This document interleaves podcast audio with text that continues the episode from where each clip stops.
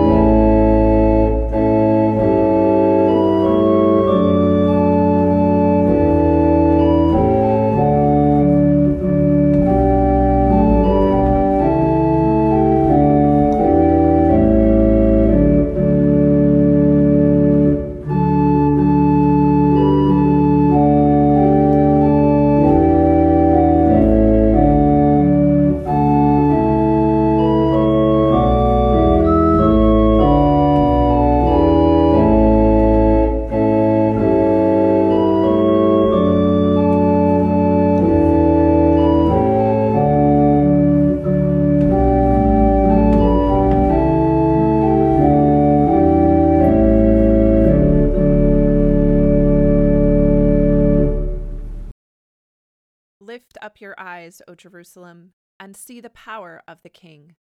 Behold, the Savior comes to loose you from your chains.